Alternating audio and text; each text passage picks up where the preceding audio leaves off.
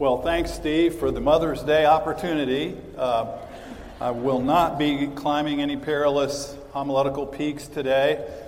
Uh, in fact, today is the day of Ascension in the church's calendar. It's that day in which we uh, remember the, the story of Jesus, in a sense, leaving this earth after his resurrection and his time with his disciples, and then you know the story of him rising up in the clouds and going to heaven. It's really not one of my favorite stories in the sense that I think it is so misunderstood.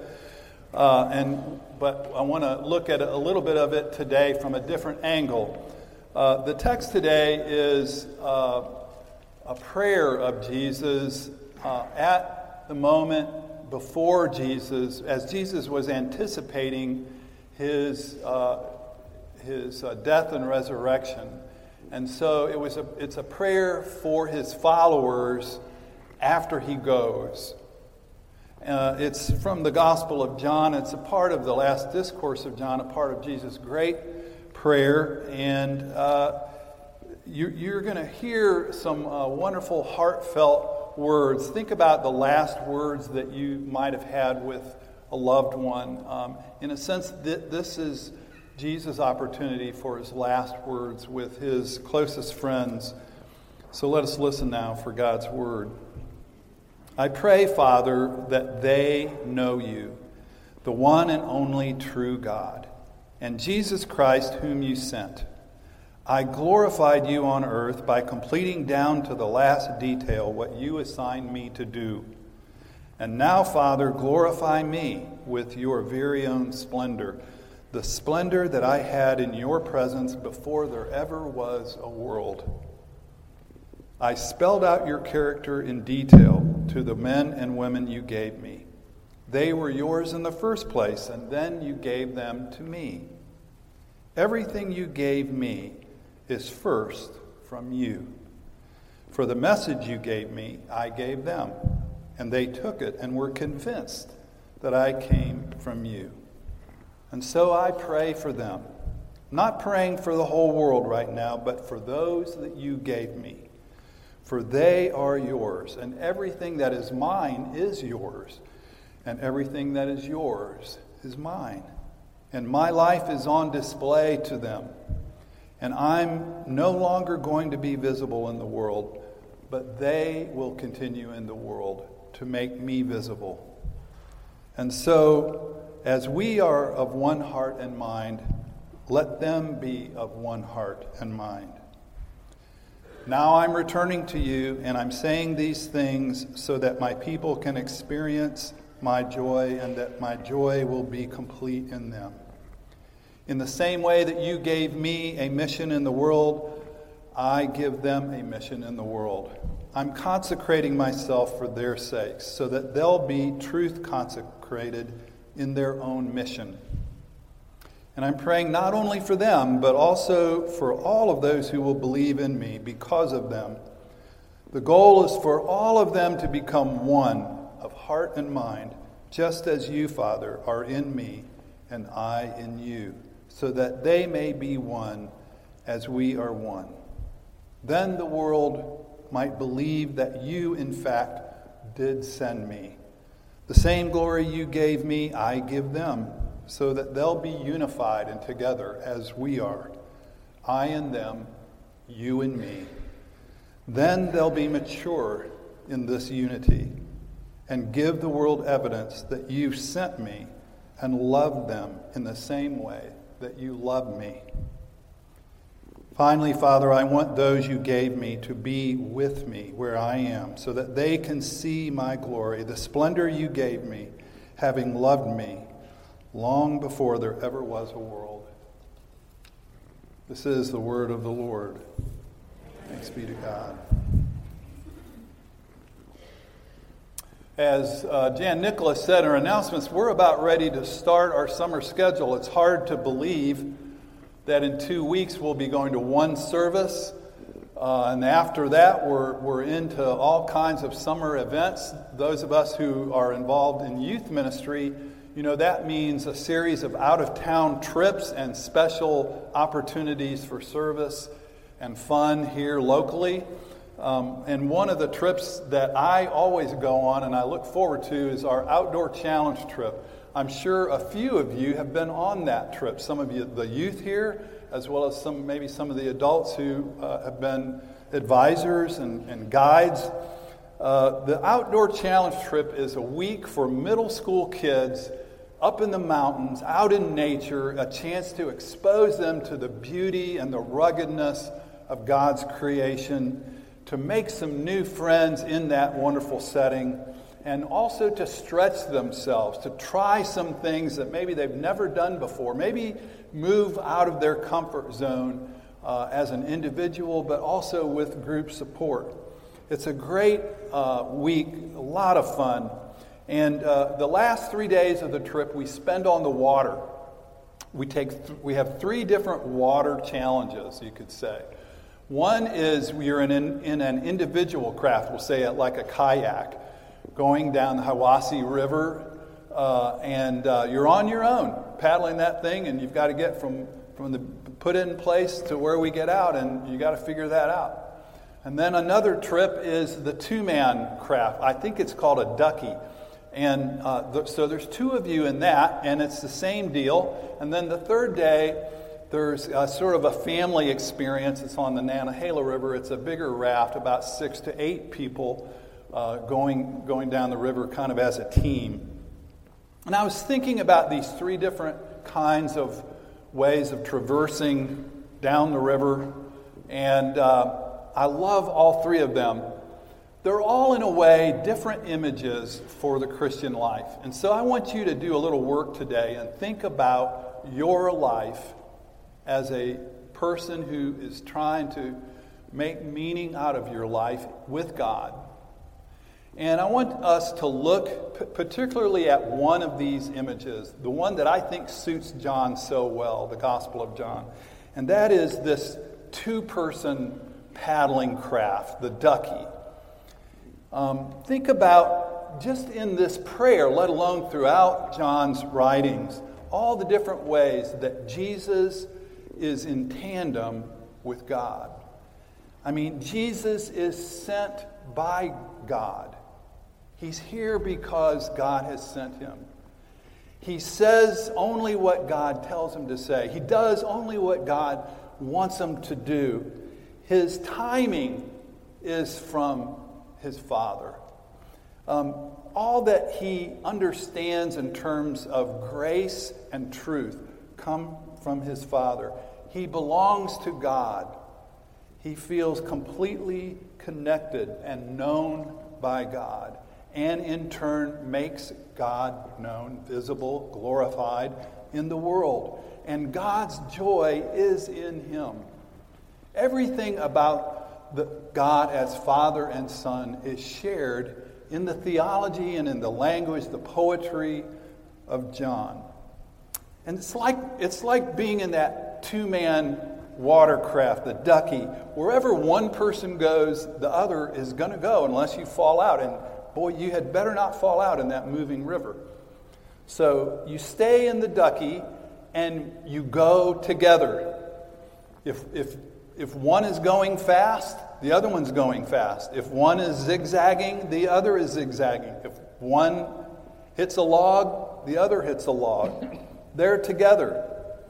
Uh, that not only the, the destiny, but also the process is completely shared. And so it becomes very important to see if you can get a good partner when you're on that middle school trip. I mean, it becomes very important to identify who you would want to be with in that little ducky for the next few hours. So, who's weak? Who's a weak paddler? Who's a strong paddler? Who's confident? Who's afraid? Who might be clumsy? Who's competitive? Who acts like they know what they're doing? Who's going to be a good partner for me? Who do I want to be in tandem with? Because my partner is going to determine a lot of what I experience for these next few hours. Of course, they're thinking the same thing about me. And so, in a way, this is Jesus' self understanding. he is linked with his heavenly Father. His will is completely subsumed by the will of God.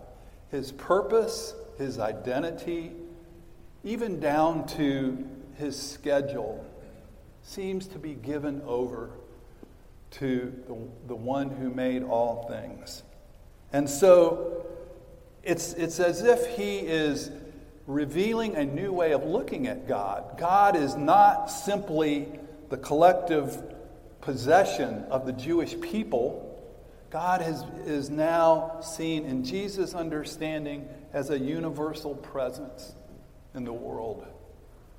And so Jesus understands that true greatness comes through service, that God's will for holiness is not something that is exclusive, but is inclusive, and that even suffering and death can be a part of the way of life and maybe blessing. And so, as Jesus reveals that self understanding of life in tandem with God, then he turns around and says, Guess what? That's what you are to have as well. That's your life in a nutshell, too. Our way is the way of Christ. Our way is in a ducky, in tandem with Jesus. Abide in me, and I will abide in you.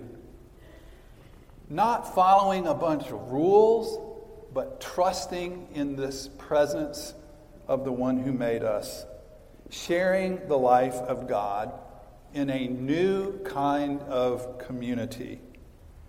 Jesus makes God visible, and now in community, we are called to make God visible and Christ visible as well. That's Jesus' self understanding and his understanding of what it means to be a follower.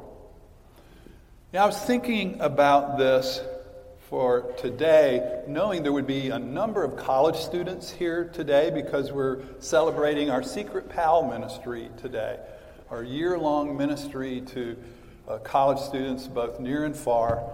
A lot of them are here today. It's great to see them.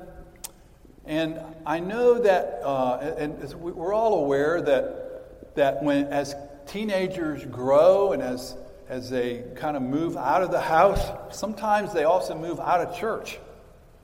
They, they're starting to test things out, look for new ways of thinking, new truths, as Steve talked about last week, living in a post truth culture.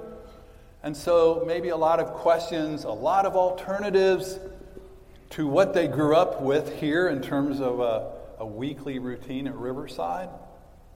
And so, I was thinking how this path of Jesus could be important to them. And really, not just them, but for people of every age. I was recently with a few young adults, and I was listening to them talk about their lives. And I was, there was one young woman about 30 named Beth, and she's very gifted, very bright, so good in her people skills and leadership. And, you know, she she's been really working hard to rise up in her corporation. It's a big corporation, and she's really successful. But she's now at the point where she's been married a few years and she wants to start a family. And so she's bumping up against some limits. How do I keep running this race in the corporation and still start a family? And then on top of that, she was met with the news that biologically it didn't look like she was going to be able to carry a baby.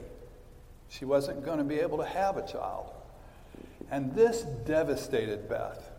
She felt like a complete failure and that her life would never be fulfilled.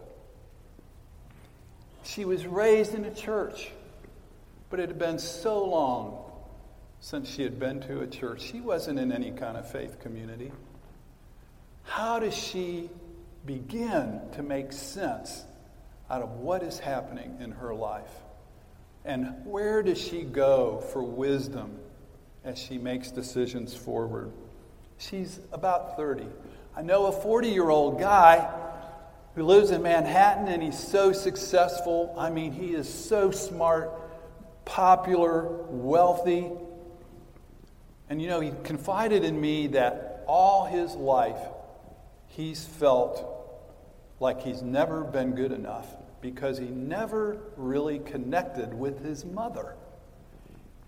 In fact, he was in therapy, and the therapist took him back to an in utero sense of being rejected by his mother. Now, I don't understand all that, but he felt it was real. I mean, that's the existential reality that he's living with, that he was never, ever good enough. And so, no matter how successful as a 40 year old he is, he still feels this hole. Raised in a church, he hasn't been going to church in New York City. He's been so disconnected, he doesn't know where to start. Yeah, I think it's true of people of all ages. Sometimes the swift currents of modern society can get us so confused, and there's so many alternatives, and we're running so fast. And sometimes we need to be reminded of kind of a simple, a simple path. We start asking questions about our purpose, our limits, we're in that liminal space that the disciples were in when Jesus was about to leave them, where they're asking all kinds of questions about the future. And Jesus says, Look at my life with the Father and with you. This is the lens through which you can interpret your life. This is the paradigm that you can follow as you go forward. I came that you might have life in all of its abundance. As God has loved me, so I love you. As I have forgiven, so are you to forgive. As I belong to God, so you belong to me. As God's joy is in me, so I now want your joy to be in me. And as I have made God visible, I want you to make me visible. As I have been sent, you have been sent. As I have been called to serve and maybe suffer, even to die, to fall into the ground as a seed, and then be raised up, that too is a part of the paradigm. And those, those words that I've just spoken, those come from knowing the story of Jesus. That's why we hand out Bibles to first graders and fourth graders and other ages.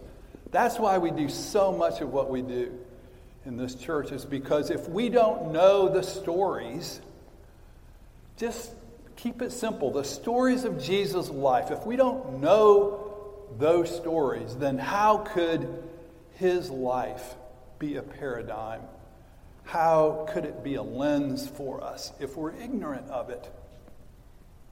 And so, how important it is for all of us at every age to read and reread, to listen, to hear, to be in community, to be exposed to the different meanings and nuances and facets of the diamond that is the story of Jesus' life. Jesus' relationship with his Father was non hierarchical, completely open, sharing, a relationship of total commitment and love, of giving space for obedience. It, is, it was a holiness that wasn't based on rules, but on a clarity of purpose and identity, of being sent and then following. And Jesus' path is our path.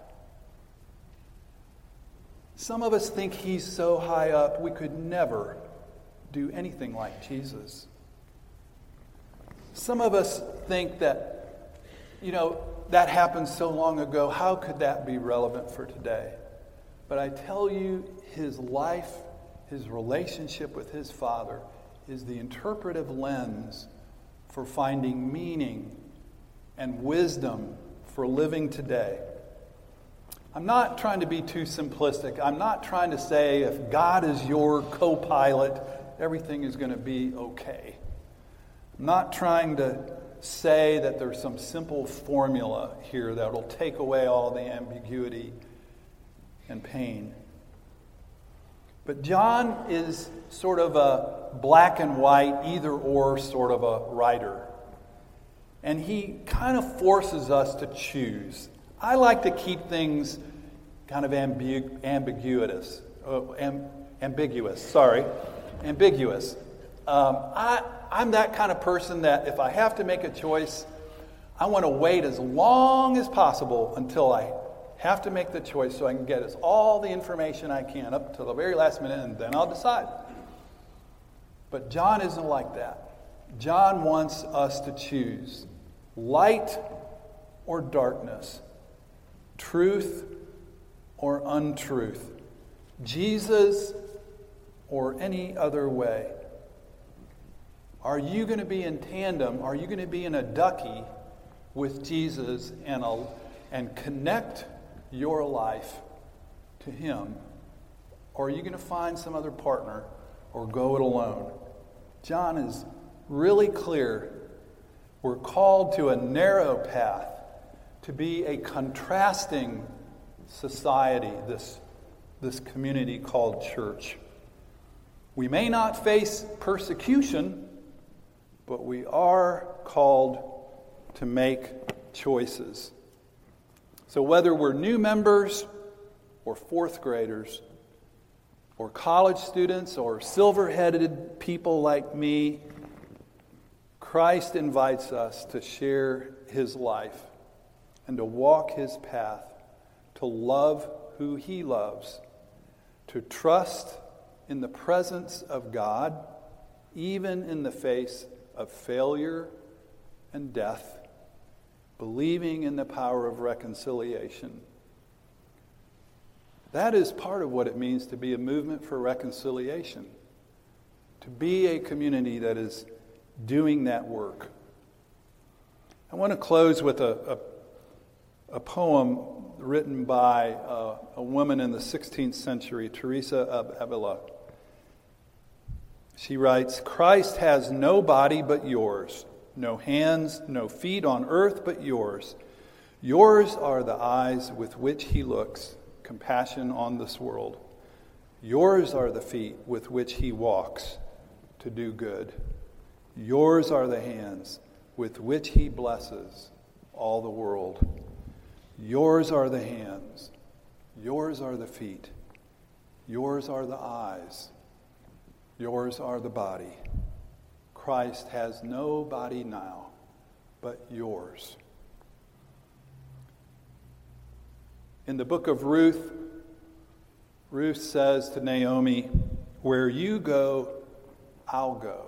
And where you stay, I'll stay. And your people will be my people. And your God will be my God. Amen.